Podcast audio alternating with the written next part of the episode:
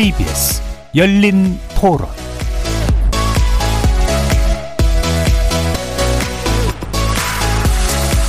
안녕하십니까. KBS 열린 토론 정준희입니다. 잡으려면 검열 해야죠. 물론 뭐 그걸 싫어하는 사람도 있고 이해는 해요. 개인의 프라이버시니 뭐 생각할 수는 있는데 이상한 건 많잖아요. 자기 사생활을 올리는 영상에 대해서 누군가 검열을 한다는 건 어쨌거나 침해받는 거기 때문에 그 부분은 민감할 거라고 생각은 해요. 저 같아도 싫을 것 같아요. 제가 뭐 나쁜 사, 영상을 올리는 건 아닌데 일일이 누군가 내 걸 한 번은 보고서 된다 안 된다를 결정 짓는 거는 차라리 뭔가 그런 영상을 올렸을 때 처벌을 강화한다던가 해서 뭐 안 올릴 수 있는 방법을 생각해야지 누군가가 미리 검열을 한다는 거는 지금 사회적으로는 안 맞는다고 생각이 들어요. 익명이라고 이제 안심을 하고 있고 그럼으로 인해서 조금 더 그런 일이 더 쉽게 발생하지 않나라고 생각하고 있습니다. 지금 뭐 디지털 transformation 뭐 그런 단어들이 많이 나오고 있는데 그런 걸 따라가려면 법도 약간 같이 속도를 맞춰야 되지 않나 생각하고 있습니다. 많은 시민분들이 아마 그 취지에는 공감을 하실 것 같은데 검열당한다는 거랑 이제 내 카톡이나 이제 내 어, 사생활을 누군가한테 이제 보여줘야 한다는 거에서도 추가적인 이제 피해가 발생할 수 있을 것 같아서 어떤 거를 걸러낼지 그리고 어디까지 걸러낼지를 좀 확실하게 세우고 나서 재개정을 해야 되지 않을까 싶, 은데요 그러니까 취지는 좋지만 지금 그거를 행하는 게 너무 주먹구구식인 것 같아서 또 다른 피해가 날 것 같아서 그런 거는 좀 필요한 것 같았거든요.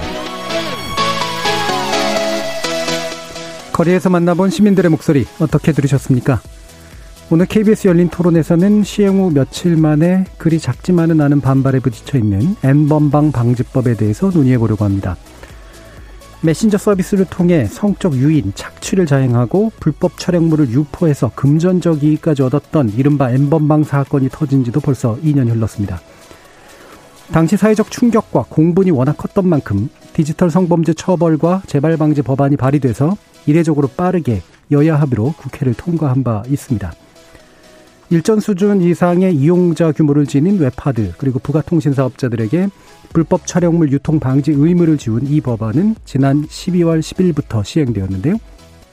발의에서 통과까지는 별다른 이의제기 대상이 되지 않았던 이 법이 시행되자마자 통신 검열 논란에 휘말려 들었고 급기야 제1야당의 대선 후보가 재개정을 주장하고 나섰습니다.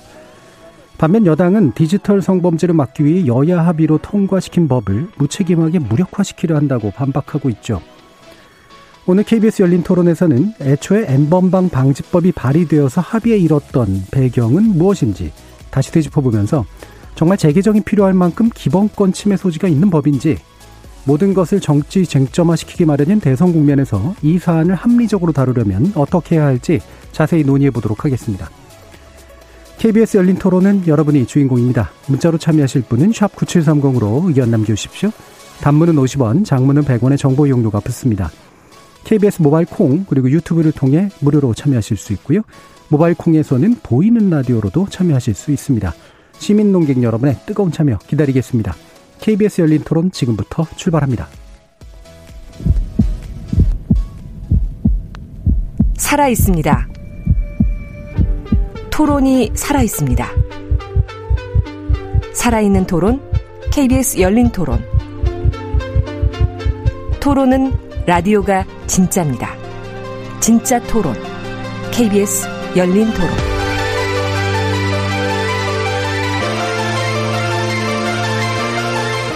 오늘 열린 토론 함께 해주시는 네 분 소개하겠습니다. 먼저 장혜영 정의당 의원 나와주셨습니다. 네, 안녕하세요. 장혜영입니다. 임승호 국민의힘 대변인 나오셨습니다. 네, 반갑습니다. 임승호입니다. 권호현 변호사 함께 하셨습니다. 네, 안녕하세요. 권호현입니다. 유재화 변호사 함께 하셨습니다. 네, 안녕하세요. 유재화 변호사입니다. 자, 지금 엠번방 방지법 시행 이후에 뭐 지금 한뭐 며칠 지나지 않았는데 어, 상당한 논란들이 있죠. 일단은 이제 구체적인 쟁점들은 이제 이후에 좀 논의해 보도록 하고요. 현재 논란의 본질이 뭐라고 생각하시는지 네 분의 간단한 문제 정리를 한번 좀 들어보도록 할게요. 일단 장희영 의원님. 네, 일단 말씀해주신 것처럼 12월 10일로 공교롭게도 세계 인권 선언일부터 이 N번방 방지법이라고 하는 것이 시행되면서 이제라도 이 N번방의 성착취물의 피해자들이 재유포의 위험으로부터 안도의 한숨을 내쉴 수 있게 됐습니다. 그런데 이러한 사후적인 이 불법 촬영물을 필터링하는 조치에 대해서 어떤 불필요하게 검열이다라고 하는 일각의 주장이 나오면서 법 시행의 안정성이 법이 시행되는 첫날부터 좀 흔들 리는 그런 예. 불미스러운 일이 있었다고 저는 생각합니다. 예, 불필요한 검열 논란을 정치적으로 지금 만든 거다 이렇게 보셨는데, 네. 예, 왜 그럼 정치적으로 만들었다고 판단하세요? 일단 이 지- 조치가 시행되고 나서 음. 이 카카오톡이라고 하는 우리가 잘 알고 있는 이 회사 또한 이러한 전기통신사업법의 어, 조치의 시행 대상이었고 그러다 보니까 오픈 채팅방에 올라오는 이미지들이 올라가기 전에 대략 1, 2초 정도 되는 시간 동안에 이것이 불법 촬영물에 해당이 되는지 아닌지를 검토 중이다 이런 이미지가 예. 뜨게 됐어요. 근데 이제 그걸 보면서 이것이 검열이 아니냐라고 하는 목소리가 온라인의 일부 커뮤니티들을 중심으로 나오게 되었고 음. 이제 그런 어, 커뮤니티의 목소리를 보 셨는지는 모르겠는데 이를 가지고 이제 국민의힘 이준석 대표께서 음. 페이스북에다가 문제 제기를 하셨고 이것을 국민의힘 윤석열 후보께서 받으시면서 논란이 정치적으로 확산됐다고 보고 있습니다. 음, 예, 그러니까 대선 국면에서 뭔가 정치적으로 지지 기반을 찾는 행위의 일종이었다라고 이제 보시는 것 같은데요. 자, 그럼 국민의 민승효 대변인 만든 어떤 뭐, 본질이라고 이 보시나요? 문제에 대해서 어떤 정치적으로 어, 의도가 있다라고 하는 것은 부적절하다고 보고요. 뭐 장애 의원님께서 SNS를 통해서 일부 남초 커뮤니티의 여론을 등에 업었다라고 말을 했지만 사실 이 문제 같은 경우에는 뭐 인스티즈나 덕후 등 여성 이용자들이 많은 여초 사이트에서도 이 법안에 대한 반발이 굉장히 심했습니다. 그래서 이거는 커뮤니티나 카톡을 이용하시는 모든 분들에 대한 문제고요. 그리고 가장 큰 문제점은 결국에는 지금 디지털 코드를 통해서 그것을 비교하는 작업이라고 한다고 하지만 결국에는 이 오픈 채팅방에서 오갈 수 있는 영상과 이미지들이 사전적으로 검토를 한다는 것 자체가 문제인 겁니다. 이수정 위원장도 이에 대해서 표현을 했지만 특수 제재가 아니라 일반적 제재의 형식을 가지고 있기 때문에 이것이 문제가 되는 것이거든요. 그렇다면 유튜브나 페이스북에서도 이러한 조치를 이미 하고 있지 않느냐 이런 주장이 있는데요. 유튜브나 페이스북은 모두가 알고 있다시피 공개적으로 불특정 다수에게 게시물을 게재하는 장소고요. 지금 노- 논란이 되고 있는 것 같은 경우는 오픈 채팅방이라고는 하지만 사적인 대화가 오가는 장소입니다. 그렇게 그렇기 때문에 과연 사적인 대화가 오가는 이런 장소에 일반적 제재 형태를 띠는 검열 형식의 방식을 채택하는 것이 옳은 것인가? 이것이 헌법 18조와 21조가 규정하고 있는 언론의 자유와 비밀의 자유를 통신 비밀의 자유를 침해할 소지가 있다라고 하는 굉장히 헌법적으로 중요한 가치가 있는 토론이라 생각합니다. 예, 그러면 한 가지 더 추가적으로 묻고 싶은 거. 국민의힘은 왜 그럼 찬성을 했던 건가요? 저도 이 문제에 대해서 어제 토론회에 대해서 국민의힘도 어쨌든 이, 문- 이 법안에 대해서 자세하게 검토를 하지 못했기 때문에 법안을 토- 세심히 살펴보지 못한 책임은 분명히 져야 한다. 비판을 받을 지점은 분명히 져야 된다라고 보고요. 비단 국민의힘뿐만 아니라 뭐 민주당뿐만 아니라 다 모든 정당들이 당시에 이 법안에 대해서 이 세밀한 조항에 대해서 충분한 지적을 하지 못했기 때문에 이 입법 속도가 붙는 과정에서 정당 정치 에, 정치적인 정당이 모두 한번 반성을 해야 되지 않는 지점인가 하는 생각이 듭니다. 예, 알겠습니다. 다시 본질로 돌아가서요. 어, 권호연 변호사님 말씀 한번 들어보죠. 음, 이미 있었던 방식입니다. 우리가 굉장히 익숙한 유튜브에 동영상 음, 음향을 올릴 때 이게 기존 유튜브에 있는 무슨 그 DB에 있는 저작물들과 충돌하는지를 비교를 하고 예. 만약에 이게 있다 일치한 뭐가 코드가 일치한다 하면 아예 올리지를 못합니다. 이미 유튜브가 시행을 하고 있었고요. 뭐 네이버든 어디든 채팅창에서 비속어나 욕설을 쓰면 저절로 필터링돼서 땡땡이라고 나오지 않습니까? 이거랑 똑같은 본질적으로 똑같은 필터링과 코드 비교 방식입니다. 예. 이게 지금 말씀하시는 N번방 방지법의 후속 조치가 검열이라면 우리는 이미 검열 세상에서 살고 있었습니다. 음. 이것이 본질인데 이것을 왜 검열이라고 이제 와서 문제 제기를 하는 것인지 잘 이해가 되지 않습니다. 예, 검열이 아니라고 이제 보시는 거죠. 네, 맞습니다. 근본적으로. 네, 유재 변호사님. 예, 이 사태의 본질은 졸속 입법입니다. 아까 이제 다들 말씀하셨지만 당시에 이제 잔혹 무도한 극악 무도한 지- 디지털 성범죄가 발생했고 그에 따른 사회적 공분이 있었고요. 그런 격앙된 사회 분위기 속에서 사실 법안이 굉장히 신속하게 통과된 면이 있습니다. 근데 이런 법안이 그 본질적으로 담고 있는 충돌하는 가치에 대한 세심한 고려, 그리고 이게 헌법상 금지되는 사전 검열 금지 원칙에 위반되는지 여부에 대해서 천천히 살펴보지 못하고 급속도로 빨리 통과된 감이 있기 때문에 지금 이제 와서 시행 이후에 이제 와서 이제 문제가 되는 것 같고요. 지금 권 변호사님께서 뭐 검열이 아니다. 이제까지 검열을 횡행했다고 하는데 저는 이제 그 의견은 반대인데 오늘 토론회에서 검열이 횡행했다기보다는 검열이 아니라는 거죠. 아 예, 죄송합니다. 예. 검열이 아니- 만약에 이게 음, 음. 검열이라면 이제까지 우리는 검열 예. 시대에 살고 있었다라고 말씀하셨는데 그렇지 않다. 이건 전혀 다른 형태의 사전 검열이다라는 내용을 오늘 토론회에서 말씀드리고자 합니다. 예, 말씀 나온 김에 그럼 왜 다른 다른 형태의 사전 검열이라고 강조하시는지 이유를 좀 더 밝혀 주시죠. 사전 검열은 우리 헌법 21조 2항에서 지금 규정하고 있습니다. 사전 검열은 절대적으로 금지됩니다. 그러니까 왜 사전 검열? 왜 사전 검열이냐면 거기서 얘기하는 사전 검열은 우리 예. 헌법재판소의 입장에 따르면 행정권이 주체가 되는 사전 심사 절차가 핵심이에요. 그러니까 유튜브나 다른 뭐 웹하드라든가 커뮤니티에서 자체적으로 자율 규제를 하는 건 사전 검열이 아닙니다. 사전 검열은 행정권이 주체가 돼서 심의를 하는 겁니다. 이 해당 뭐 영상이라면 영상이 불법 촬영물인지 아닌지 여부를 행정권이 주체가 돼서 심사를 하는 건데요. 지금 엠번방 방지법은 바로 행정권이 주체돼서 이 불법 영상물인지 여부를 판단하는 거예요. 그렇기 때문에 사전 검열입니다. 여기서 행정권은 누가 주체인가요? 방, 방심입니다. 예, 방송통신심의위원회가 행- 행정기관인가요? 그렇습니다. 예. 이건 헌법재판소에서도 방송통신위원회 산하의 방심위는 행정기관적 성격을 가진다고 이미 결정해 놨습니다. 예. 자, 그러면, 자, 이렇게 해서 판단되어 지금 방송통신심의위원회가 사전에 다 심의해가지고 검열한 거다. 어떻게 보세요? 오늘 변호사. 어, 어, 제가 듣기로는 스스로 좀 모순적인 주장을 하고 계신 것 같은데 맞습니다. 그 행정권이 주체가 되는 것이 핵심입니다. 사전 검열에 있어서는 그리고, 그리고 이게 행정권이 지금 이 법은 정부가 뭔가를 들여다보는 것도 아니고 코드를 비교하기 위해서 기본 소스만 무료로 업체들한테 사업 인터넷 사업자들 주는 겁니다. 이 주체 일주 이게 검열이라고 한다면 검열권 이 행사의 주체는 정부가 아닙니다.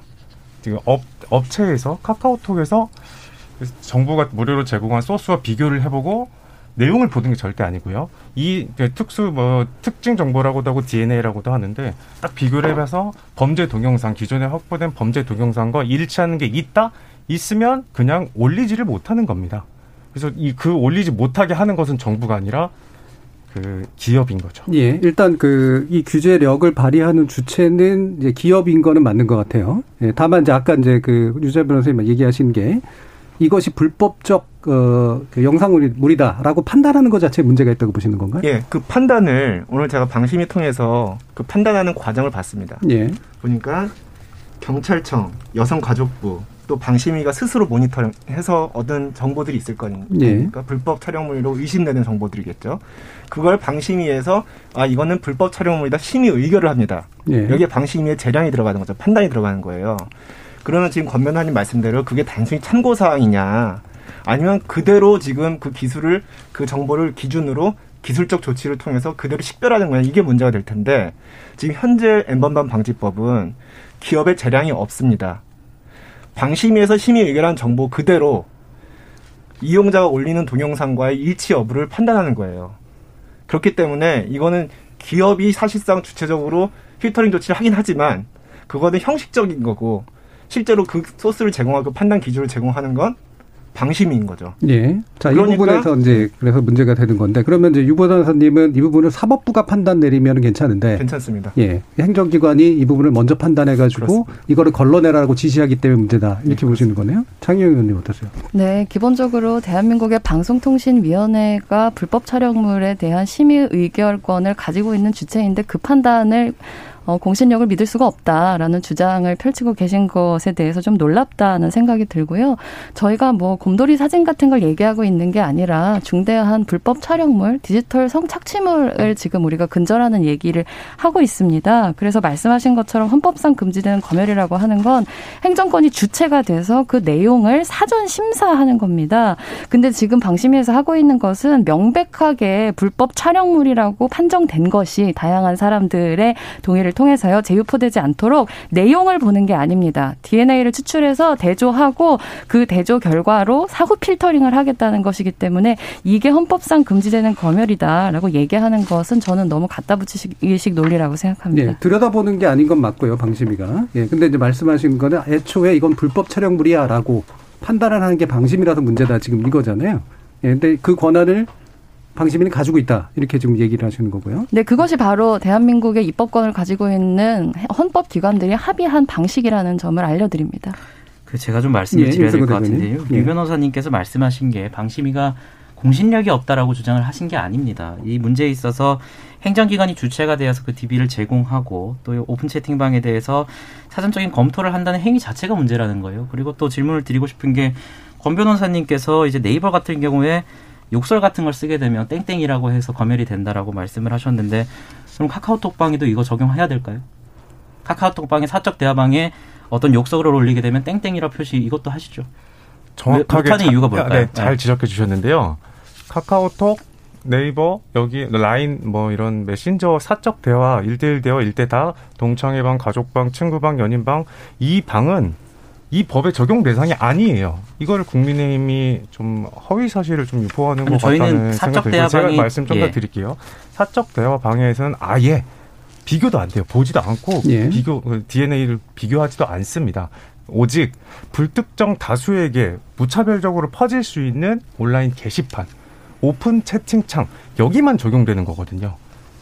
그래서 그러니까 지금- 뭐 질문에 아예 그 어, 의미가 예, 임성호 뭐 대변인은 그러면 일대일일대일 채팅방에도 지금 이게 적용되고 있다고 주장하십니까? 그러니까 제가 말씀을 드리는 이유는 사적 대화방에 이 N번방 방지법의 이 기술이 적용된다는 것이 아니라 카카오톡 오픈 채팅방에도 말씀하신 어떤 네이버의 욕설 필터링 시스템은 적용되지 않아요.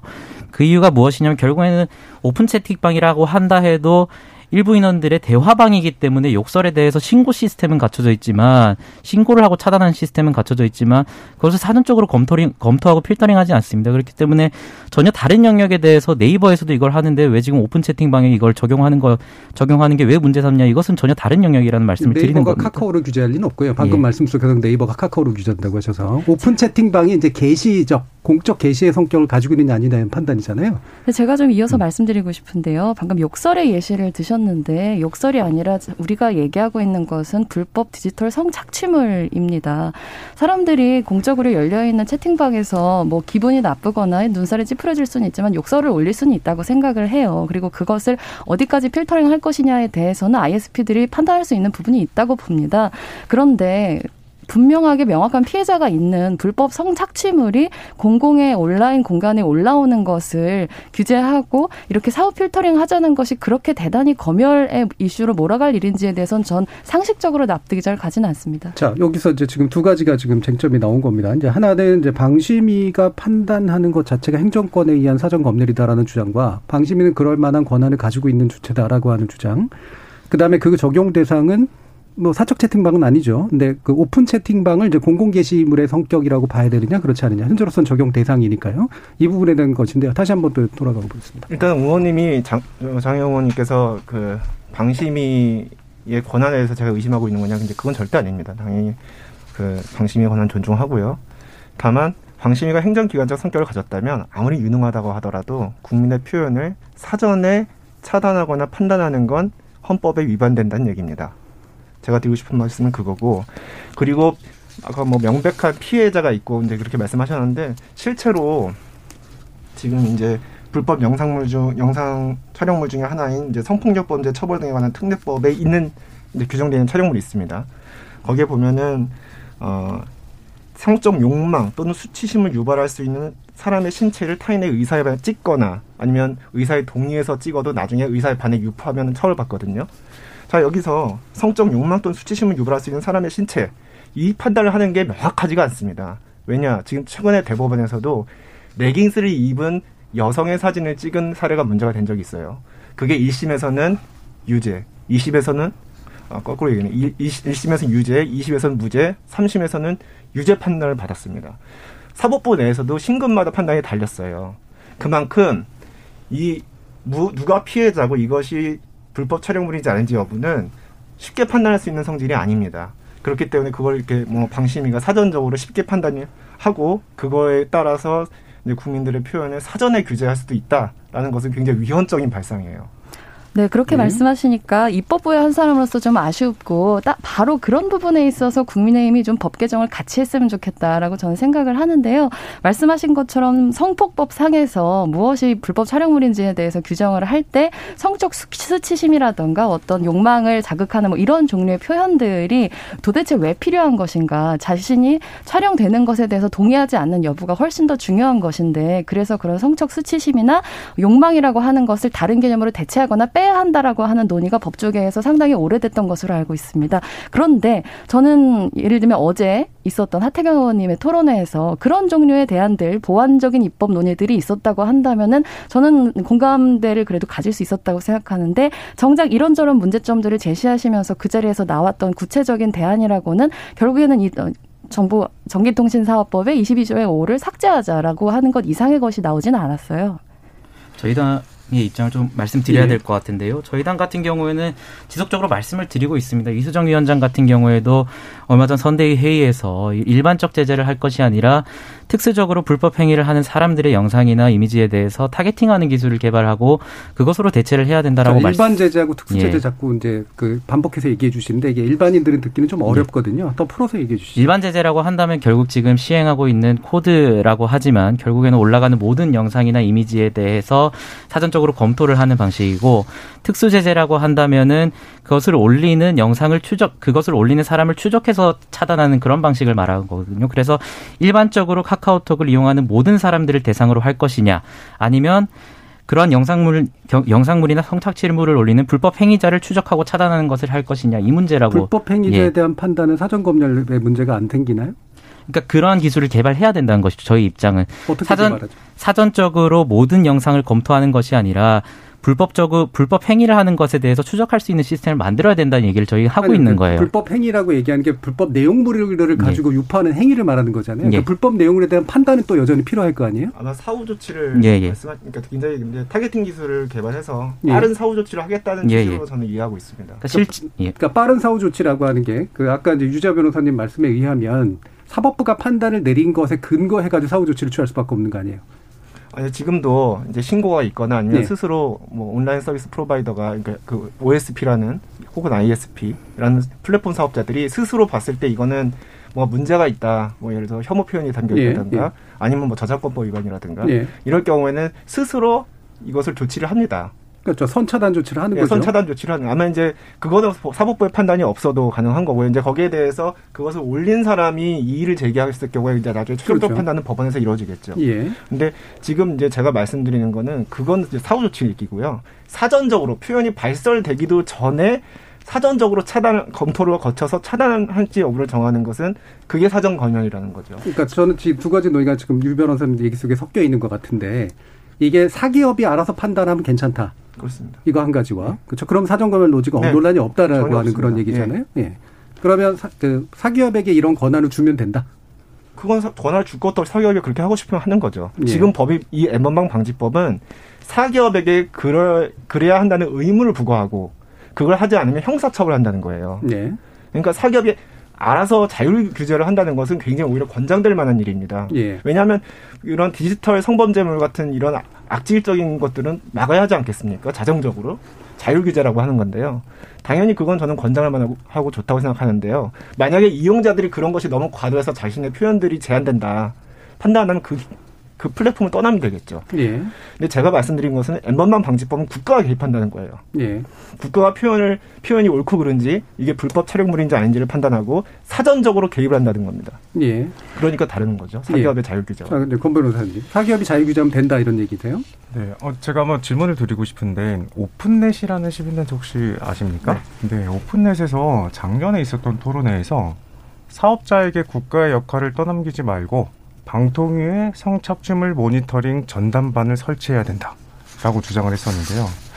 이런 게 이게 바로 이게 바로 모니터링 전담반을 두고 하는 게 검열이지 지금 방식은 검열이 아니라는 게 제 입장인데 이 오픈넷의 주장에 대해서 어떻게 생각하시나요? 일단 오픈넷의 그 주장은 제가 뭐 처음 들어보는데 저는 이제 사후에 전담반 설치해서 사후에 이제 파악을 하는, 하는 어떤 전문적인 조직을 만들라는 그런 취지로 알고 있고 사실 네. 오픈넷은 이 엠번방 방지법이 통과된 초기에 이미 헌법 소원심판 청구를 한 단체입니다. 정보 아주 유명한 정보 인권 단체고요.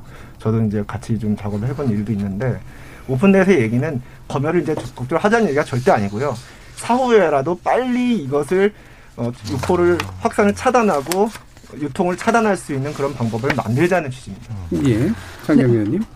오픈넷 얘기가 나와서 말인데요. 제가 전기통신사업법 시행령 일부 개정령안에 대한 오픈넷 의견서를 좀 가지고 나왔어요. 근데 거기서 얘기했었던 문제 제기는 크게 두 가지였습니다. 하나는 이제 두 분 말씀하시는 거랑 요지가 비슷한데요. 죄형 법정 중에 어긋난다. 너무 포괄적으로 입법하고 이 위임하고 있다라고 하는 문제가 있고 다른 하나는 말씀하신 것처럼 뭐 표현의 자유라든가 이런 종류의 이제 기본권 침해가 좀 있다 이런 주장이잖아요.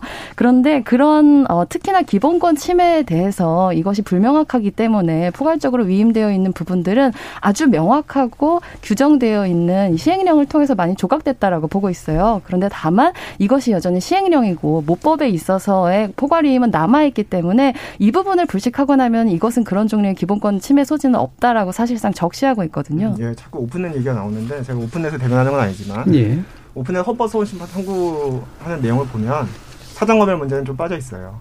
그러니까 그리고 오픈넷이 사정검열과 관련된 조항을 시행령에 넣어도 무방하다라고 얘기한 적은 단 한 번도 없을 겁니다. 다만 지금 지금 이제 그 모법상에 그러니까 전기통신사업법상에 너무 애매하게 규정되어 있다라고만 얘기를 했고요. 예. 그게 헌법상 포괄 위임 입법 금지 원칙 혹은 죄형 법정주의 위반이다 이렇게 얘기를 했을 뿐이지 시행령상에 사정 검열적 요소를 넣는 것이 그러면 문제가 해결된다? 이렇게 얘기한 사람은 아마 없을 거예요. 아니, 이렇게 써 있습니다. 개정령안은 제 2호 조치의 경우에 이 이제 조치 기술적 조치에 대한 게 이 조치인데요. 법 제 22조의 5 제 1항에 따라 신고된 정보를 바탕으로 금지 금지거를 설정하도록 제한하고 있고 또 그렇기 때문에 어, 사, 사업자에 의한 사적 검열이 이루어질 우려는 없다고 보임이라고 하고 있고요. 제 3호 조치의 경우가 지금 우리가 얘기하고 있는 부분인데요. 방심위가 불법 촬영물 등으로 심의 의결한 정보 이 DB에 기반하도록 하고 있어서 조치 의무 사업자의 판단 부담을 최소화하고 있다 이렇게 얘기를 했습니다. 그건 그래서 오픈넷이 아마 사전 검열 금지 원칙 부분을 놓친 것 같아요. 예. 전 놓쳤다고 생각하지 않습니다.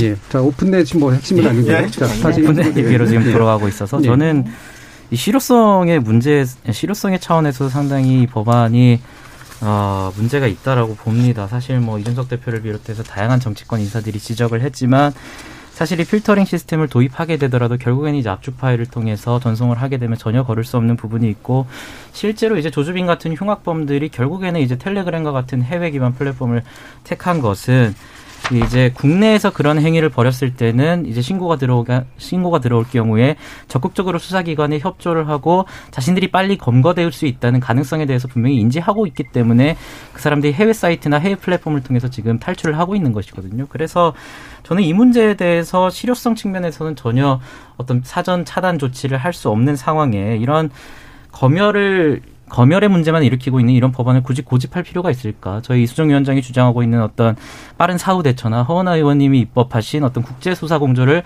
강화하는 법안에 대해서 조금 논의가 돼야 되지. 이 부분에 대해서 이 법안을 굳이 고집할 필요가 있는지 좀 의문이 듭니다. 예. 전이 얘기를 잠깐만요. 실효성 이야기는 사실 2부에서 좀 얘기하려고 했는데 좀 일찍 땡겨진 그런 측면이 있는데요. 일단은 지금 사전 검열 여부, 행정기관이 개입해서 사전에 이거는 불법 촬영물이라고 판단하고 그것을 강제하는 들여다보는 문제는 사실 분명히 아닌 것 같고요.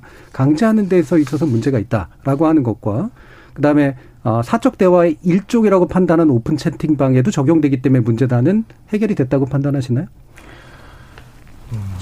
아, 네. 예. 네, 일단 다시 정확하게 말씀을 해주셨습니다. 예. 이게 들여다보는 것이 절대 아니다. 이제 아까 시청자 의견을, 청취자 의견을 들어봤을 때도 들여다보는 것에 대한 거부감. 제가 나오기 전에 예. 수많은 친구들과 가족들과 얘기를 해봐도 처음에는 좀 저해하다가 이게 기술적으로 영상은 그 누구도 정부도 네이버도 카카오톡도 그 누구도 못 본다. 그 안에 있는 어떤 성분이 일치하는가 비교 여부만 보는 거다. 이런 측면에서 아 그러면 검열이 아니네. 누가 검열이라고 하는 거야? 이거 왜 검열이라고 하는 거지? 라는 문제 제기들을 거의 만장일 이제 이구동성으로 얘기를 했거든요. 이러한 그 취지에서 제가 국회 그 이 법이 통과될 때 본회의 회의록을 몇백 장을 꼼꼼히 봤는데 굉장히 이례적으로 당시에 국민의 지금 국민의힘의 전신이죠. 그 미래통합당 의원들이 만장일치로 전원 찬성으로 이 법을 통과시켰습니다. 굉장히 뭐 숙고가 없었다, 숙고가 없었던 숙고가 없었다면 단 한 명이라도 반대가 있어야 되지 않겠습니까?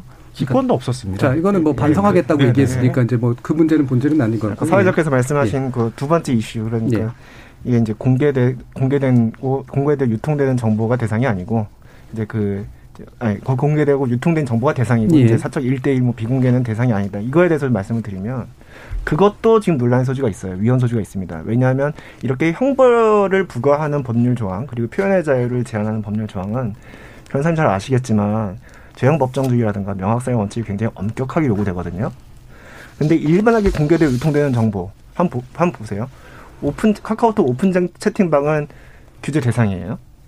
그러면 그냥 일반 단 채팅 채팅방은 규제 대상이 아니라는 건데 이건 일반에게 공개된 곳이 아닙니까? 그렇다면 일대일 대화는 확실히 아닐 것 같고요. 공개된 커뮤니티는 대상이 되고 비공개 커뮤니티는 대상이 안 되는데 그럼 회원제 커뮤니티는요? 커뮤니티 종류별로도 그것이 일반에게 공개되어서 유통될 수 정보가 공개 공개되어서 유통될 수 있는 장인지 아닌지를 판단하는 게 굉장히 쉽지 않습니다. 그런데 카카오톡 스스로 정한 거예요. 아 오픈 채팅방만 저희 볼게요. 근데 그건 어느 누구도 판단 기준을 다 제공해 줄 수는 없습니다. 왜냐하면 세상의 커뮤니티와 채팅방은 너무 다양하거든요. 류 변호사님 자, 그 의견을- 기준을 카카오톡이 네. 사적 기업이 정한 거는 문제 제기를 안 하세요? 저는 본인 본인이 정할 수 있다고 말해요. 네. 본인이 그 그런 제도에 따라서 행동을 해야 되니까. 예. 문제는 뭐냐면 사업자 입장에서는 자기가 이렇게 정, 이렇게 활동을 하겠다고 이렇게 이제 규제를 하겠다고 스스로 얘기하면서도 불안할 겁니다. 혹시 검사가 다- 단체 채팅방 안 했다고 기소하면 어떡하지? 그런 불안감을 없애고 예측 가능성을 높이는 게 법적 안정성이고 법치주의고 죄형 법정주의입니다. 예. 자, 권 변호사님 말씀하시겠어요? 네, 그 의도적으로 조치를 취하지 않았을 경우에 과징금이나 이제 형- 형사처벌이 될 수가 있게 된다고 저는 의도적이라는 다섯 글자를 빼야 된다라는 입장이었는데요. 이 의도적으로라는 게 있으면 내가 의도적으로 검열 이 이제 필터링하는 조치를 덜 하려고 한 게 아니다. 이렇게 방어할 수 있는 하나의 버퍼가 더 있는 거거든요. 네. 그런 점을 충분히 사업자의 의견을 반영해서 법 개정이 됐고 이 법 개정이 숙고를 거친 법 개정이다라는 말씀 이- 드리고 싶고요.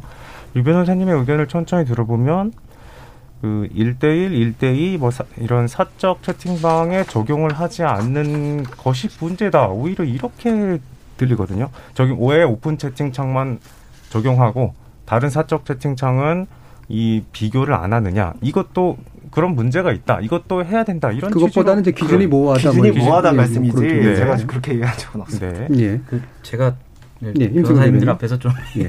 법적인 지식에 대해서 좀 어, 질문 드린 게 좀 그렇긴 한데요. 그 권 변호사님께 맞서서 말씀하신 그럼 의도적으로라는 그 wording을 빼서 어떤 그러한 필터링 조치가 잘못됐을 경우에는 무조건 처벌을 해야 된다 이런 주장을 하시는 거예요. 어, 아니요, 아니요, 아니요. 네. 그런 건 아니죠. 애초에 입법 때는 이제 그런 취지였다는 네, 말씀이셨는데. 맞습니다. 예. 그런 걸 두어서 예. 사업자에게 충분히 법적 안정성을 주자. 의도적으로라는 wording 필요하다라는 네, 네, 입장이죠. 아, 네, 예. 네. 피- 필요하다. 네. 자, 그러면 장경 의원님 말씀하실 거 있으실까요?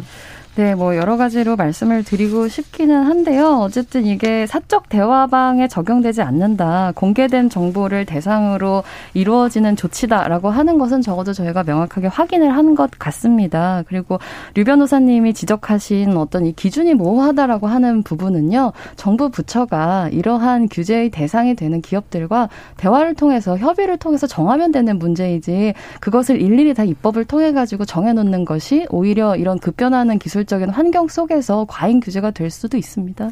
불법 촬영물인 여부는 협의해서 정한 게 아니라 방심위가 일반적으로 심의 의결하는데요. 네, 그게 바로 방심위에 저희 국회에서 국민의힘 의원님들까지 함께 찬성시킨 법안이 준 권한입니다. 아니 지금 말씀하신 건 그 어.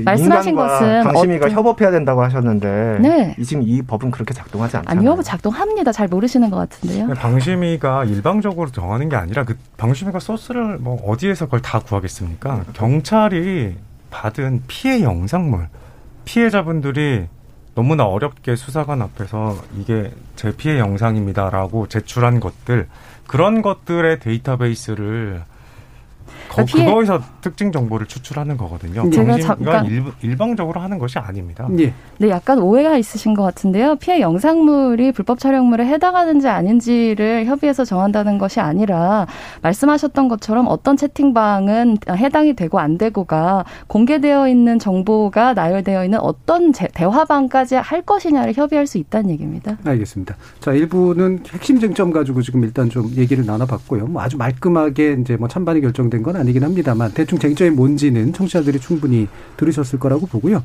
그동안 들어온 청취자 문자 한번 들어보고 가겠습니다. 박희진 문자 캐스터. 지금까지 청취자 여러분이 보내주신 문자들 소개합니다. 샤랄라퍼니님, 법안을 만들 거면 꼼꼼히 제대로 만들어야지 시행된 지 며칠 됐다고 개정이 필요하다는 건지 국회의원들 일 좀 제대로 하면 좋겠네요. 8902님, 어떤 법을 시행하기 전에 제대로 된 설명이 얼마나 중요한지 깨닫게 하는 사태라고 생각합니다. 검열이 아니라 코드로 걸러지는 것이라고 알고 있습니다. 이 법은 반드시 시행돼야 한다고 생각합니다. 박혜정님, 우리는 지금껏 가해자와 범죄자의 인권을 보호한다며 많은 피해자를 양산시켰고 그 피해자를 죽음으로 내몰기도 했습니다. 디지털 성범죄와 불법 영상물에는 필터 기능이 꼭 필요합니다. 8804님, 오픈 채팅도 개인적인 겁니다. 제가 불법 촬영물을 공유하거나 하진 않지만 일단 제 방을 검열한다는 건 굉장히 불쾌합니다. 5565님, N번방 방지법이 문제라고 반대하시는 사람들은 지금 거리에 설치된 CCTV는 어떻게 생각하는지 궁금합니다. 그런 법들은 처음엔 불편할 수 있습니다. 하지만 피해자의 인권은 보호돼야 하고 성착취물이나 불법 동영상은 반드시 규제해야 합니다. 김정호님, 애초에 이 법안이 실효성이 있는 건지 궁금합니다. 당시 워낙 큰 사건이고 논란이 되니 보여주기 식으로 법안을 만든 거 아닌가요? 어차피 그런 범죄 동영상들은 보통 텔레그램을 통하는 걸로 알고 있는데 정작 텔레그램은 대상에 포함이 안 되지 않았습니까? 4770님, 피해자가 있는 성착취물이 오픈 채팅방에 올라오는 건 어떤 방법으로 막아야 할까요? 이 문제는 피해자와 약자 입장에서 문제를 풀어야 합니다. 김종문님, 이 법안이 실효성을 가지려면 성범죄자들에 대한 형량부터 과감하게 늘리는 게 중요하지 않을까요? KBS 열린 토론.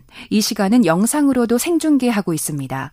유튜브에 들어가셔서 KBS 일라디오 또는 KBS 열린 토론을 검색하시면 지금 바로 토론하는 모습 보실 수 있습니다. 방송을 듣고 계신 여러분이 시민 논객입니다. 계속해서 청취자 여러분의 날카로운 시선과 의견 보내주세요. 지금까지 문자 캐스터 박의주였습니다. 토론이 세상을 바꿀 수는 없습니다. 하지만 토론 없이 바꿀 수 있는 세상은 어디에도 없습니다.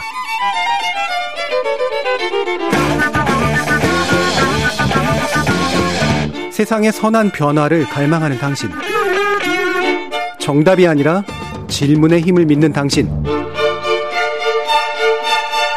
우리 KBS 열린 토론에서 만납시다.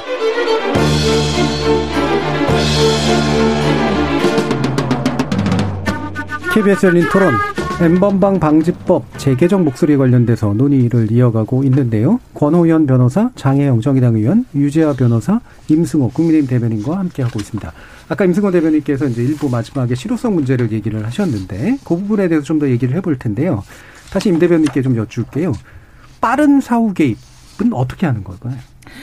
뭐 아무래도 지금 현재 이루어지고 있는 것은 신고 시스템에 의한 차단 정도로 이루어지고 있는데 뭐 이 부분은 뭐 제일 중요한 거는 저희 허연아 의원님도 발의, 발의를 했지만 국제 공조가 제일 중요한 문제라고 생각을 합니다. 지금 시청자께서도 제기를 하셨지만 결국에는 이러한 어떤 성착취물이 유통되는 것은 텔레그램이나 텔레그램을 비롯한 해외 사이트에서 이루어지고 있는데 뭐 이것이 부다페스트 협약인가요? 그 협약을 통해서 국제 공조를 통해서 빠르게 이 해외 사이트에서도 조치가 이루어질 수 있도록 삭제하는 것에 대해서 모든 국제 사회가 공조를 해야 되는데 이 부분이 제대로 이루어지지 않거든요. 그래서 해외 사이트 문제는 일단 약간 예. 뒤로 취하고, 그러니까 국내 관련해서도 그러니까 이런 방식의 이제 일반적인 제재보다는 특수한 제재는 빠르게 문제시되는 것들을 사후에 개입해서 뭔가 처리한다라는 건데 그게 뭔지 궁금해서 그런 거거든요. 뭐 그 부분 기술적으로 개발이 필요한 문제죠. 제가 이 자리에서 뭐 구체적으로 어떤 어 이런 방안, 이런 알고리즘을 통해서 차단을 해야 되는데 이런 것을 말씀드릴 수는 없지만 적어도 현재 방식을 통한 어떤 사전 검열 방식이나 사전 screening 방식을 통해서는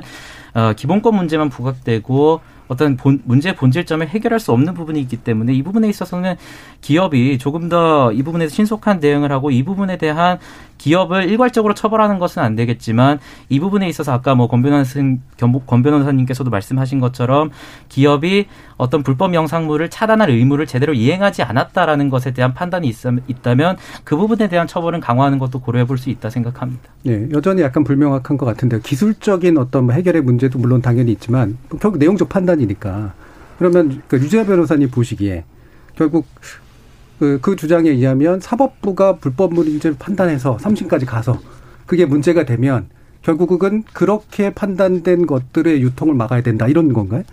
그렇습니다. 음. 그리고 이제 지금 뭐 저희가 제가 이제 기술 쪽 IT 기술 쪽 전문가는 아니지만 지금 유튜브 상에서 지금 이루어지고 있는 걸 보면 저작권 위반 문제 관련해서요. 네. 업로드가 되면은 이제 유튜브에 있는 내부 알고리즘 AI의 작동을 통해서 이게 저작권 위반 여부를 판단하고 이게 문제가 있다 하면은 이제 뭐 노란 딱지를 붙이거나 네. 이제 어느 정도 이제 제재 조치가 들어갑니다. 그 속도가 저는 지금 상당히 개발이 돼서 되게 네, 그 부분은 저작권 침해 여부를 사법부가 판단한 건 아니잖아요. 아니죠. 예. 그러니까 이런 이런 어떤 작동 방식, 그러니까 이렇게 하면 어쨌든 적어도 플랫폼 사업자가 빠른 차단 조치는 임시적인 차단 조치는 취할 수 있지 않겠습니까? 예. 그리고 이제 그거에 대해서 이용자가 아니다. 이거는 그런 내용이 아니다. 다투면 그거에 대해서 또 이제 뭐 방심이 판단이 있을 수도 있고요. 예. 결 궁극적으로는 이제 법원의 판단이 있겠죠. 예. 결국 그러니까 유재 변호사님의 말씀은 빠르게 하려면 사적 기업이 자기네 나름의 자유규제 기준을 가지고 임시 차단 조치를 하고 그렇습니다. 문제가 됐을 때 나중에 방심이나 기타 직권을 가진 사법부 같은 기관들이 결국 문제 예, 최종적인 판단을 내려주는 이 방식이다. 예, 그렇습니다. 근데 그렇지 않으면 빠르게 할 수 없겠네요, 그죠? 예. 사법부가 판단을 먼저 해야 되는 거니까. 예. 예. 어, 유 변호사님께서 되게 좋은 제안을 해주셔서 너무 기쁘고요. 예. 어, 그런 방식도 해야겠습니다. 그리고 지금 방식은 그대로 유지해야겠죠. 그리고 이 지금 방식이 뭐냐? 놀랍게도 지금 방식은 이 엠번방 방지법으로는 새로운 성, 성착취물이 오늘 생 만들어져서 그게 업로드 되면 이거 못 막습니다. 검열이 아니라는 증거죠. 이미 불법성이 확인된 성범죄 영상, 예. 경찰과 방, 방심위가 확인된 것만 그 코드만 일치하는지 여부만 보는 겁니다. 네, 이러한 상황을 생각하신다면 네, 이게 이 법이 검열을 하는 법이다라고 주장하는 것은 뭐 그런 주장은 철회해야 되지 않을까 생각합니다. 예. 자, 그럼 다시 이제 실효성 문제로 좀 더 들어가 가지고요. 음, 기술적 허점이 있다. 라는 거랑 그다음에 국제적인 문제, 그러니까 텔레그램은 정작 못 막지 않느냐에 대해서 국제 공조 얘기를 하셨으니까 이 부분에서 장현 얘기 들어보고 다시 임 대변인 말씀 한번 들어보죠. 네, 일단 텔레그램을 못 막는다고 해서 국내에서 유포되고 있는 불법 촬영물마저 방치해야 된다라고 하는 주장은 전혀 논리적이지 않다라고 생각을 하고요. 텔레그램은 사적 대화방입니다. 그렇기 때문에 사적 대화방을 필터링한다면 그거야말로 통신 비밀 침해라고 볼 수 있겠죠. 현행 오픈 채팅방을 필터링하는 것은 통신 비밀 보호 위반이다라고 주장을 하면서 다른 한편으로 텔레그램에는 적용이 안 되지 않느냐라고 하는 비판은 굉장히 자기 모순적이라고 보고요. 사적 대화방에서의 불법 촬영물을 유통하는 행위는 기본적으로 신고 그리고 말씀해 주신 것처럼 수사를 통해서 해결을 해 나가야 될 문제이고 국제적인 공조 구축은 매우 중요합니다. 그래서 그런 부분의 보완은 굉장히 필요하다고 말씀드릴 수 있을 것 같아요. 네, 네 아주 작은 거 하나만 더 덧붙여 네. 말씀드리고 싶은데요. 텔레그램이 이 엠번방 방지법의 규율 대상에서 빠졌다라는 것은 사실과 다릅니다. 이 텔레그램을 포함한 해외 사업자들이 엠번방 방지법의 규율을 받게 만들어 주신 분들이 국민의힘 의원분들이세요. 김성태 의원님, 원유철 의원님, 김경진 의원님들께서 강력하게 추진하셔서 역에 적용 규정을 두었고 뭐 대리인을 두도록 하였고 그래서 해외 사업자에도 적용이 됩니다.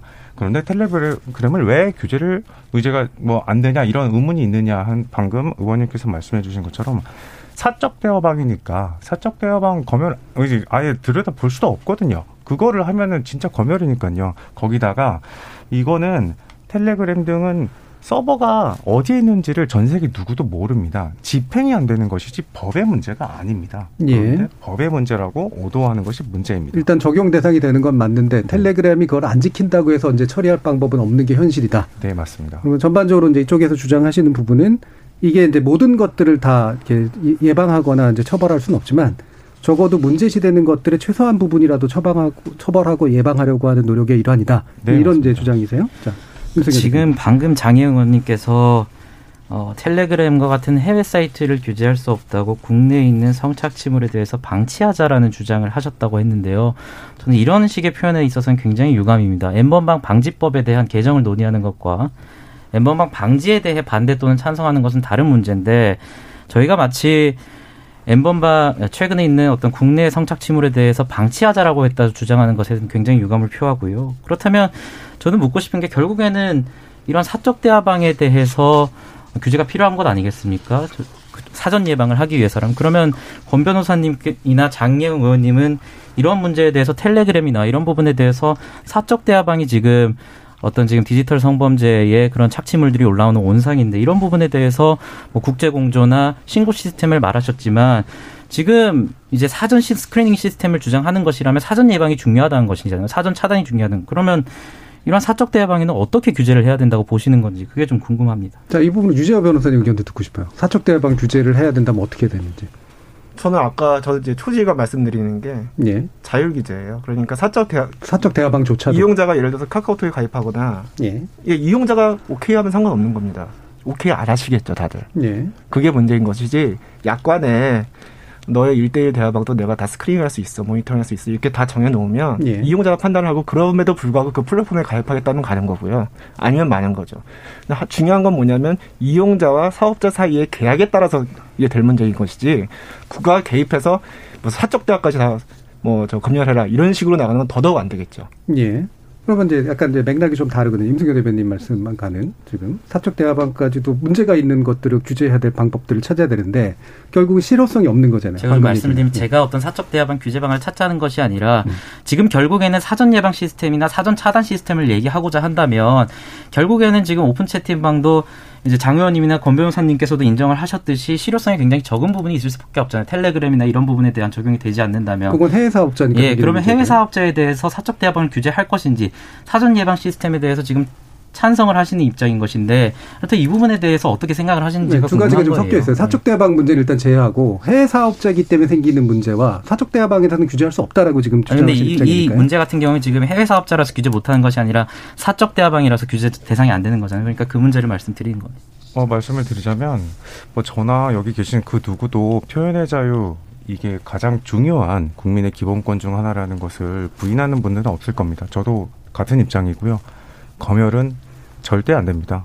그런 입장이고요. 이것은 검열이 아니기 때문에 이 법에 의해서 이루어지는 검열이 아니기 때문에 가능하다는 것이지 대변인께서 말씀하신 대로 사적 대화방까지 살펴보고 거기에 신규 성착취물이나 기존의 불법 동영상들이 올라오는 것을 막아야 된다? 그거는 표현의 자유를 조금이나마 침해할 소지가 있기 때문에 그거는 저희가 반대하는 거죠. 예. 예, 그래서 그 사적 대화방 문제에 대해서 반대하고 계세요. 그러니까 해외 사업자이기 때문에 어려운 부분이 있지만 그거는 추후 좀 더 해결의 방안을 모색하고 국내에 좀 더 공개된 대화방이나 공개된 게시물에 관련해 적용해 보자라는 얘기시니까요. 자, 그러면 또 한 가지 어, 지금 얘기되고 있는 게 어, 10만 명 이상의 이용하는 인터넷 사업자, 뭐 보통 이런 식으로 많이 규정들을 합니다만 해외 같은 경우에도. 근데 정작 이제 소규모 형태의 사업자들은 그러면 이제 규제할 수 없는 거 아니냐라는 건데 애초에 그런 규제를 반대하시기 때문에 이제 유재 변호사님이나 뭐 임승근 대변인께서는 다른 입장이실 것 같긴 합니다만 이 부분 권호연 변호사님 어떻게 보시나요? 어, 이제 동일한 동- 본질이 같습니다. 텔레그램이든 카톡이든 소규모 사업자든 그 규모와 상관없이 애초에 사적 대화방은 이 법의 적용 대상이 아니기 때문에 네, 그 규모의 문제만 얘기하는 겁니다. 사적 대화방에. 네, 규모가 예를 들어서 규모가 지금 뭐 5만 명밖에 안 된다. 그러면 소규모 사업자면 애초에 이 법이 적용이 안 되지 않느냐. 예. 그러면 네, 법이 적용이 안 되니까 사적 대화방을 의그 코드 비교 필터링 의무가 없겠죠. 근데 이 소규모 사업자가 규모가 커져 10만 명, 20만 명이 돼서 이 법 적용 대상이 되더라도 그 사업자는 어차피 그 사적 대화방은 이 법의 적용 대상이 아예 아니라는 거죠. 아니, 그러니까 예를 들면은 10만 네. 명 이하인데 네. 공개적 게시판을 운영해. 네. 그런데 적용이 안 되는 거잖아요. 네. 그렇죠? 예. 그런 부분들은 이제 아까 유 변호사님의 의견에 제가 너무 좋아서 아, 대화를 이렇게 계속하면 좋은 방안들을 만들어 볼 수 있겠다. 이 성착취물의 피해자분들의 피해에 공감해서 생긴 법이 아니겠습니까? 더 나은 기술, 더 나은 방법을 찾아야 되겠고 지금으로서는 이게 우리 기술로서 할 수 있는 최선의 방법이라는 것을 부인하실 수 있는 부인한 방법, 부분들은 아무도 안 계실 거예요. 예. 소규모 사업자 이 이거를 막을 수 있는 또 다른 방법을 찾아야 되겠죠. 자, 장영 의원님, 뭐 규모로 저 기준을 정해놓은 부분에 대해서 문제 제기하는 거에 대해서는 어떻게 보세요? 네, 그건 뭐 소규모 사업자에서 그러니까 우리가 이렇게 어, 일정 규모 이상의 부가통신 사업자들에게 이런 필터링 의무를 이제 부과하는 것만으로 안타깝게 이런 종류의 불법 성 착취물이 근절되지 못한다고 한다면 소규모 사업자에게 또 유효한 비슷한 효력을 발휘할 수 있는 입법을 검토할 수 있겠죠. 근데 중요한 것은 완벽한 N번방 방지법을 만들기를 원한다면 대 한민국은 영원히 그런 법을 만들 수는 없을 겁니다. 예. 왜냐하면 우리가 지금까지 다양한 성범죄들을 근절하기 위해서 많은 노력을 여야를 막론하고 정부, 사법부 모두가 해왔음에도 불구하고 우리가 마주하고 있는 기술적인 환경들, 물리적이고 문화적인 환경들이 달라지고 있기 때문에 계속 새로운 종류의 범죄들이 등장하고 있고 늘 이렇게 법을 앞서서 나가는 현실을 그래도 뒤따라가기 위해서 입법부가 열심히 노력을 하고 있는 것이에요. 그런데 지금 당장 피해자의 관점에서 이 입법이 됐었을 때 얼마나 안심할 수 있었을지를 한번 생각해 봐 주시면 좋겠어요. 이것이 모든 인터넷에서의 나의 성착취 피해 영상을 막아주지는 못한다 하더라도 적어도 일정 규모 이상의 온라인 공간들에 있어서는 나의 그런 피해 영상이 올라가지 않겠구나라고 하는 데에서 얼마나 안심을 할 수 있을지. 그래서 우리가 제가 강조하고 싶은 부분은 이 규제가 완벽하지 않기 때문에 쓸모없다라고 주장하는 것이 아니라 앞서 말씀 주셨었던 것처럼 국제공조라든지 다양한 보안 입법들을 해나가 면 된다라고 저는 생각하는 거죠. 예, 유재 변호사님. 그 법을 입법할 때는 그것이 이제 항상 득실이 있습니다. 어떤 법도 모든 사람에게 유리한 법만은 없고 모든 사람에게 불이익만 하는 법만은 없어요. 득실이 있는데 실효성 문제를 왜 언급을 하냐면 그 득실 판단했을 때 실효성이 낮은데 그로 인한 그 불이익이 지나치게 크다. 그러니까 이제 득실이 있어 예를 들어 공익적 측면에서 득이 있지 않습니까? 분명히 득이 있어요, 이 법은. 하지만 사익이 굉장히 제한된 측면도 있거든요. 뭐 사적 감시가 가능하다든가 아까 저는 이게 이제 사전 검열이라고 주장하고 그냥 표현의 자유 위축 효과도 있고요. 예, 그 부분에서 약간 더 추가로 해주시고 싶은 건 예. 이게 사적 검열에 대한 주장은 제가 이해를 하겠거든요. 예. 행정기관이 내용에 대한 판단을 먼저 내려서 사전 검열, 예. 사전 검열. 그런데 어, 예를 들면 이게 들여다보는 건 아니잖아요. 그렇죠? 그 코드를 비교하는 거니까. 예. 그렇기 때문에 내용에 대한 감시가 어, 위배 그뭐 침해되고 있다라고 보기는 어렵지 않나요? 예, 그 아까 변호사님께서도 예. 계속 그런 위에 말씀을 하셨는데 사람이 직접 그 많은 을 어떻게 다 들여다보겠습니까? 근데 중요한 건 뭐냐면 그 판단을 누구 머리에서 하냐는 거예요. 지금 현재는 그 판단 기준을 그러니까 대조하는 들여다보는 거 기계가 하죠. 하지만 그 판단 기준은 누가 제공하냐면 방송통신심의위원회 위원들이 제공합니다. 예. 그러니까 이거는 그래서 사적 산적 검열이라는 것이고요. 예, 그 부분은 반복이고요. 예, 그리고 공익 아까 이제 계속 말씀 이어서 드리면 이제 공익과 사익 그니까 이로 인해서 이런 법으로 인해서 증진되는 공익이 있을 것이고 또 이제 좀그 감소되는 사익이 있을 겁니다. 이걸 비교를 하는데 그 결정적인 기준이 어, 뭐가 되냐면 실효성이에요. 예. 이렇게 많은 피해를 감수하면서까지 굳이 이걸 해야 돼? 물론 장점은 있지만 예. 이제 이런 판단 기준이 그 실효성인데 지금 이제까지 말씀 나왔지만 기술적인 불안전성 그리고 비공개 영역은 건드리지 못한다는 거 그리고 해외 사업자에는 실제로 집행에 문제가 있다는 거 그리고 규모가 소규모는 아주 또 규율 대상이 아니라는 거 이런 현실적인 한계들이 있지 않습니까? 이런 한계들은 극복이 안 되는 것도 있고 또 열심히 하면 극복할 수 있는 것도 있죠. 예. 근데 현재 기준에서는 이런 한계가 있는 입법을 함으로 인해 증진되는 공익에 비해 이로 인해 침해되는 사익이 너무 크다는 거예요.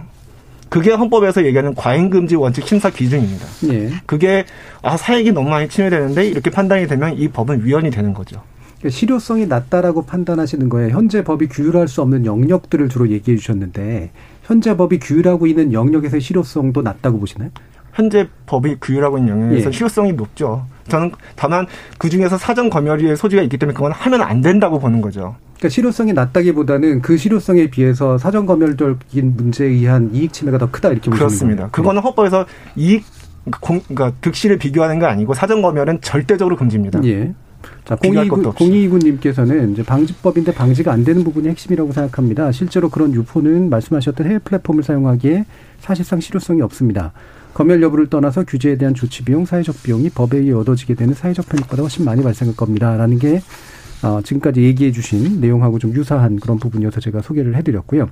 자, 그러면 어, 지금 사실 이렇게, 이렇게 새로운 유형의 범죄들이 등장하고 있는 것에 대해서 어떻게 좀 더 실효적이면서도 시각, 어, 시간적으로도 좀 즉각적인 되도록이면 그래서 피해를 최소화할 수 있는 그런 방법들이 뭐가 있을까?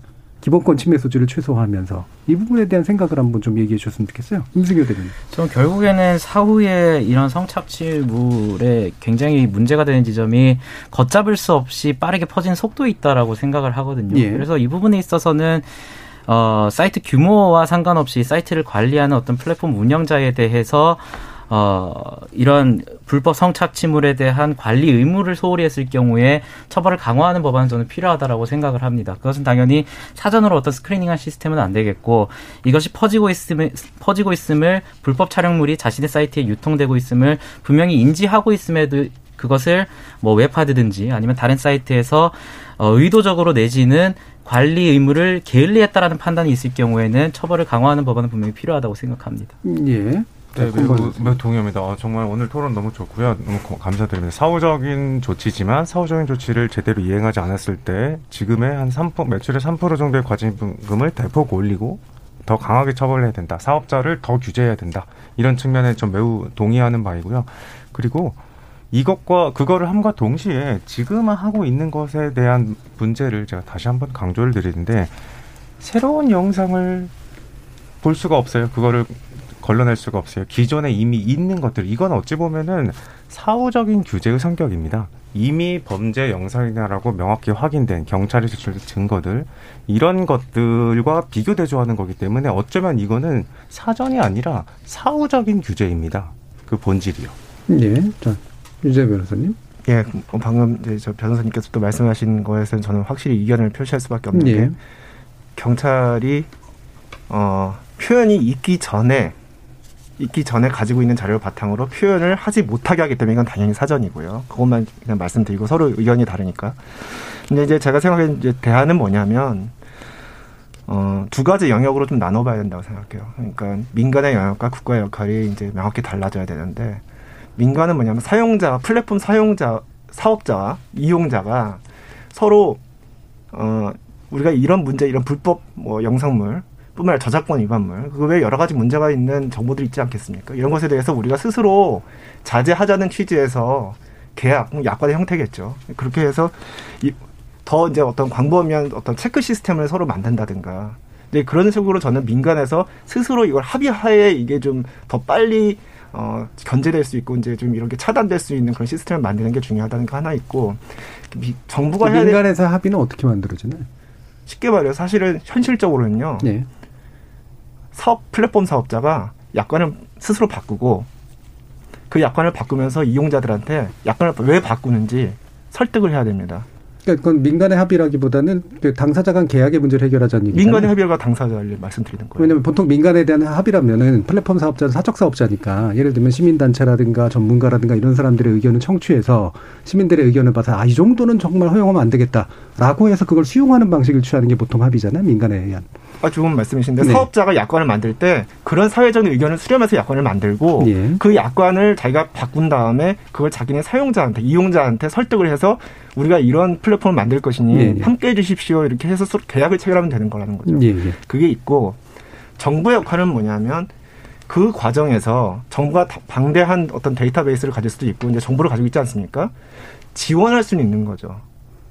지금은 정부의 데이터베이스가 그대로 판단 기준이 돼버리잖아요. 그래서 제가 사전 검열이라고 누차 말씀드린 예. 거고 그게 아니라 사업자가 이렇게 우리가 좋은 약속을 했습니다. 이용자와. 그런데 저- 우리가 정보가 부족하니 정부 자료도 좀 주시면 그거 참고하겠습니다. 그래서 우리가 좋은 알고리즘 만들어서 차단도 하고 하겠습니다. 우리 이용자와 합의한 사항입니다. 예. 하면 정부가 적극적으로 지원을 해줄 수 있는 거잖아요. 정부는 그런 역할을 하는 거고 지금처럼 정부가 사실은 사업자한테 screening 모니터링을 시키면서 뒤에서 모든 소스를 뒤에서 제공하고 있는 형태가 아니고요. 정부는 정말 지원을 해야 되고 이런 것에 대한 자율 규제 기능은 철저히 민간에게 맡겨놔야 된다. 예. 그게 제 생각입니다. 네, 저는 어, 이 텔레그램 등을 통한 디지털 기술을 통한 디지털 성착취물이라고 하는 것이 극악무도한 범죄라고 하는 것에 동의를 하시면서 이런 극악무도한 범죄물의 유포를 스스로 자제하는 민간 자율 규제에 맡기자라고 하는 말씀이 전혀 앞뒤가 맞지 않는다고 생각해요. 그리고 앞서서 류 변호사님이 표현을 못하게 해서 문제다라고 했는데 못하게 하는 표현의 내용이 뭡니까? 불법 촬영물이에요. 대한민국 사회 가 불법 촬영물을 표현의 자유를 보호해야 되는 사회라고 저는 일단 생각하지 않습니다.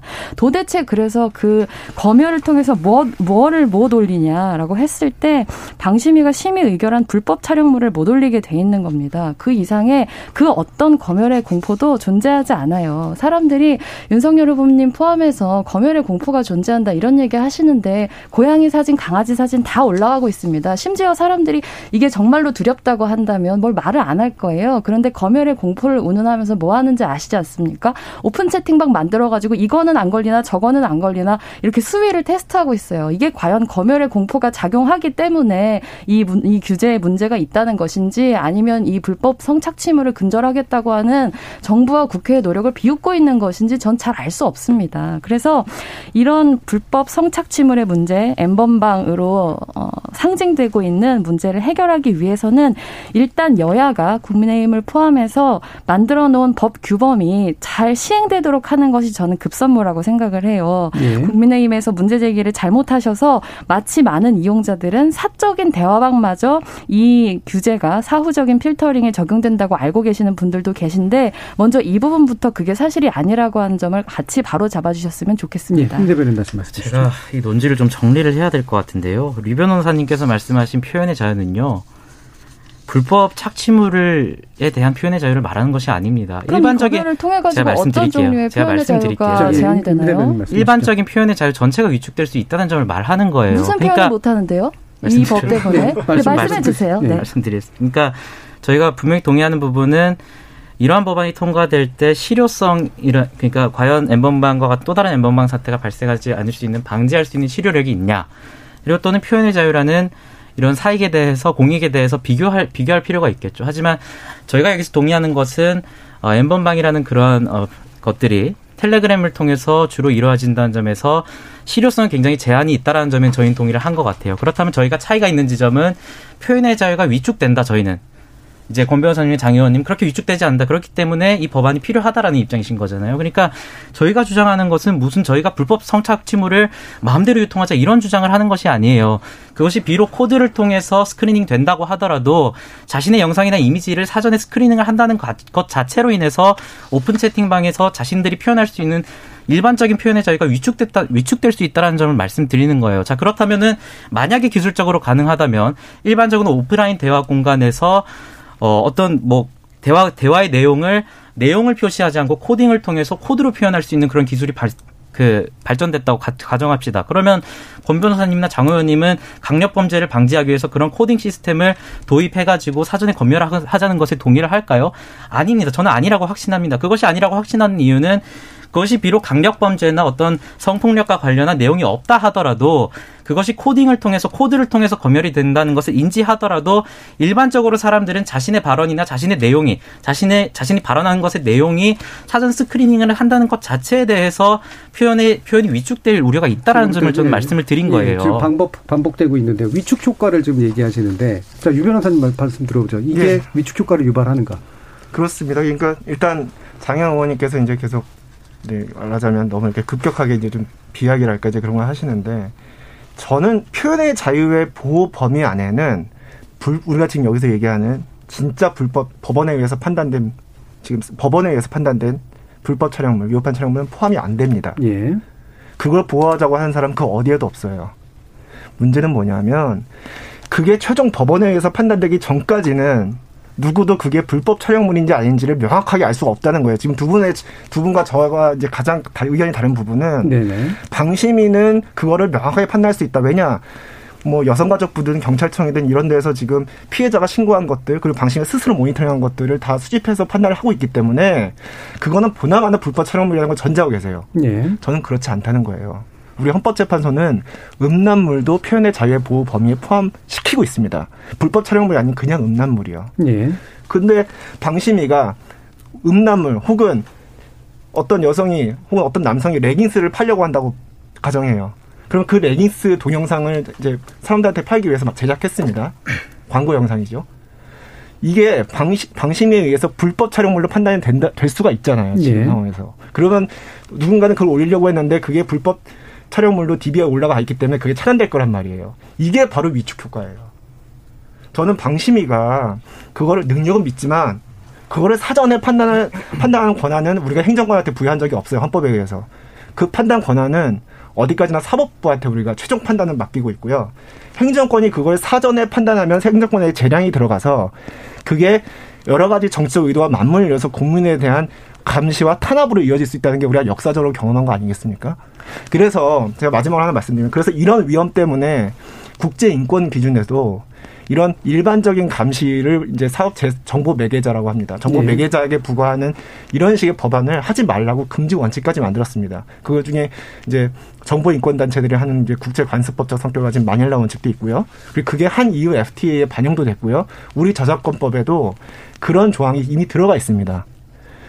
이거 이보다 더 강력하게 적극적으로 사전에 모니터링하는 건 하지 말자라고 누가 발의했냐면 예전에 19대 국회 19대 국회 때 심상정 의원도 발의했습니다. 왜냐하면 그게 사전에 이걸 모니터링 한다는 게 위험하다는 걸 다들 알기 때문이에요. 그거를 국가가 법적으로 의무를 부과하는 게 너무 위험하다는 거예요. 권 변호사님. 아, 뭔가 대화를 하다 보니 점점 뭐 타협점이 보일 것 같은데 목적은 지금 같잖아요. 네. 피해 확산을 최대한 늦추고 없애고 혹 유포가 안 되게 하는 거. 만약 지금 유 변호사님 말씀에 의하면 오직 사법부의 판단에 의해서 뭐 유죄다. 이건 불법 촬영물이 맞다라고 확인된 것만 그것만 디지털 코드로 해서 지금 방식대로 한다면 이거에는 동의하신다는 취지신가요? 그렇습니다. 지금도 이미 하고 있어요. 네. 예방적 예방 금지 청구를 할 수 있지 않습니까? 예, 예. 이런 일이 또 발생할까봐 두려우니 사법부가 앞으로 이런 거 하지 말라고 사전적으로 이미 판결을 내리는 수가 있어요. 지금 이미 예. 그런 제도가 있고요. 네. 알겠습니다. 자, 이제 뭐 마무리 발언할 시간이 돼가지고요. 혹시 뭐 먼저 장영 의원님 발언하실 거 있으시면 한 30초에서 1분 정도 얘기해 주시죠. 네, 저는 오늘의 이 토론이 굉장히 이렇게 법기술 일변도로 흘러가게 될 거라고는 생각을 하지 못했습니다.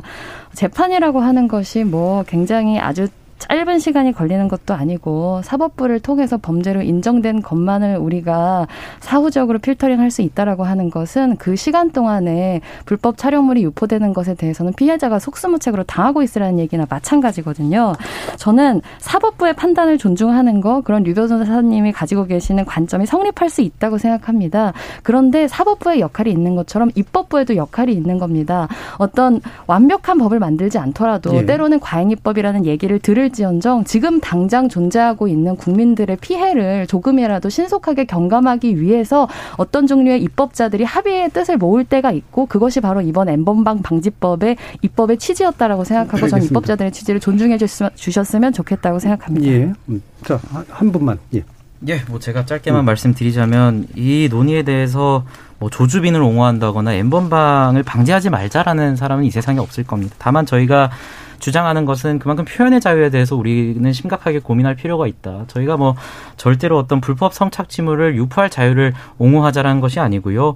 비록 그것이 제가 아까도 말씀드렸지만 디지털 코드의 형식으로 사전 스크린이 되는 것이지만 자신의 어떤 움짤이나 이미지나 영, 아, 움짤이나 영상이 사전 screening이 된다는 사실 자체로 오픈 채팅방에서 오가는 대화라든지 영상에 대해서 전반적인 영상이나 그런 표현의 자유가 위축될 수밖에 없다라는 지점에서는 심각하게 고민을 해봐야 되고 또 이런 지점에 있어서 저희 뭐 국민의힘 의원도 당시에 50명인가요 찬성표를 던진 것으로 알고 있는데 이 부분에 대해서 섬세하게 검토하지 못했다라는 비판은 충분히 받아들여야 될 것 같고요. 다만 재개정을 논의하는 것 자체에 대해서 너희가 합의한 법안인데 왜 그렇게 나오냐라는 어, 주장은 다소 실효성이 예, 없다고 생각합니다. 알겠습니다.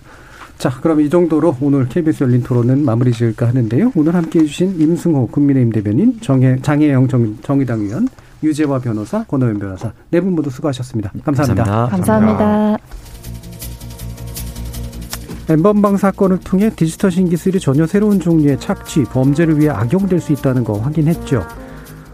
이런 성범죄가 발생하는 물리적 공간 이상으로 피해자에게 심각한 해악을 끼칠 수 있는 가상 공간에서의 행위를 적절히 처벌 방지하기 위해서는 가상 공간에 적합한 방식의 규제와 기술이 필요할 텐데요. 그것이 거꾸로 개인의 정보 주권을 위협할 수도 있습니다. 그렇다면 그 논점은 위협을 최소화하는 지속적인 노력과 관심에 있겠죠. 참여해주신 시민농객 여러분 감사합니다. 지금까지 KBS 열린 토론 정준이었습니다.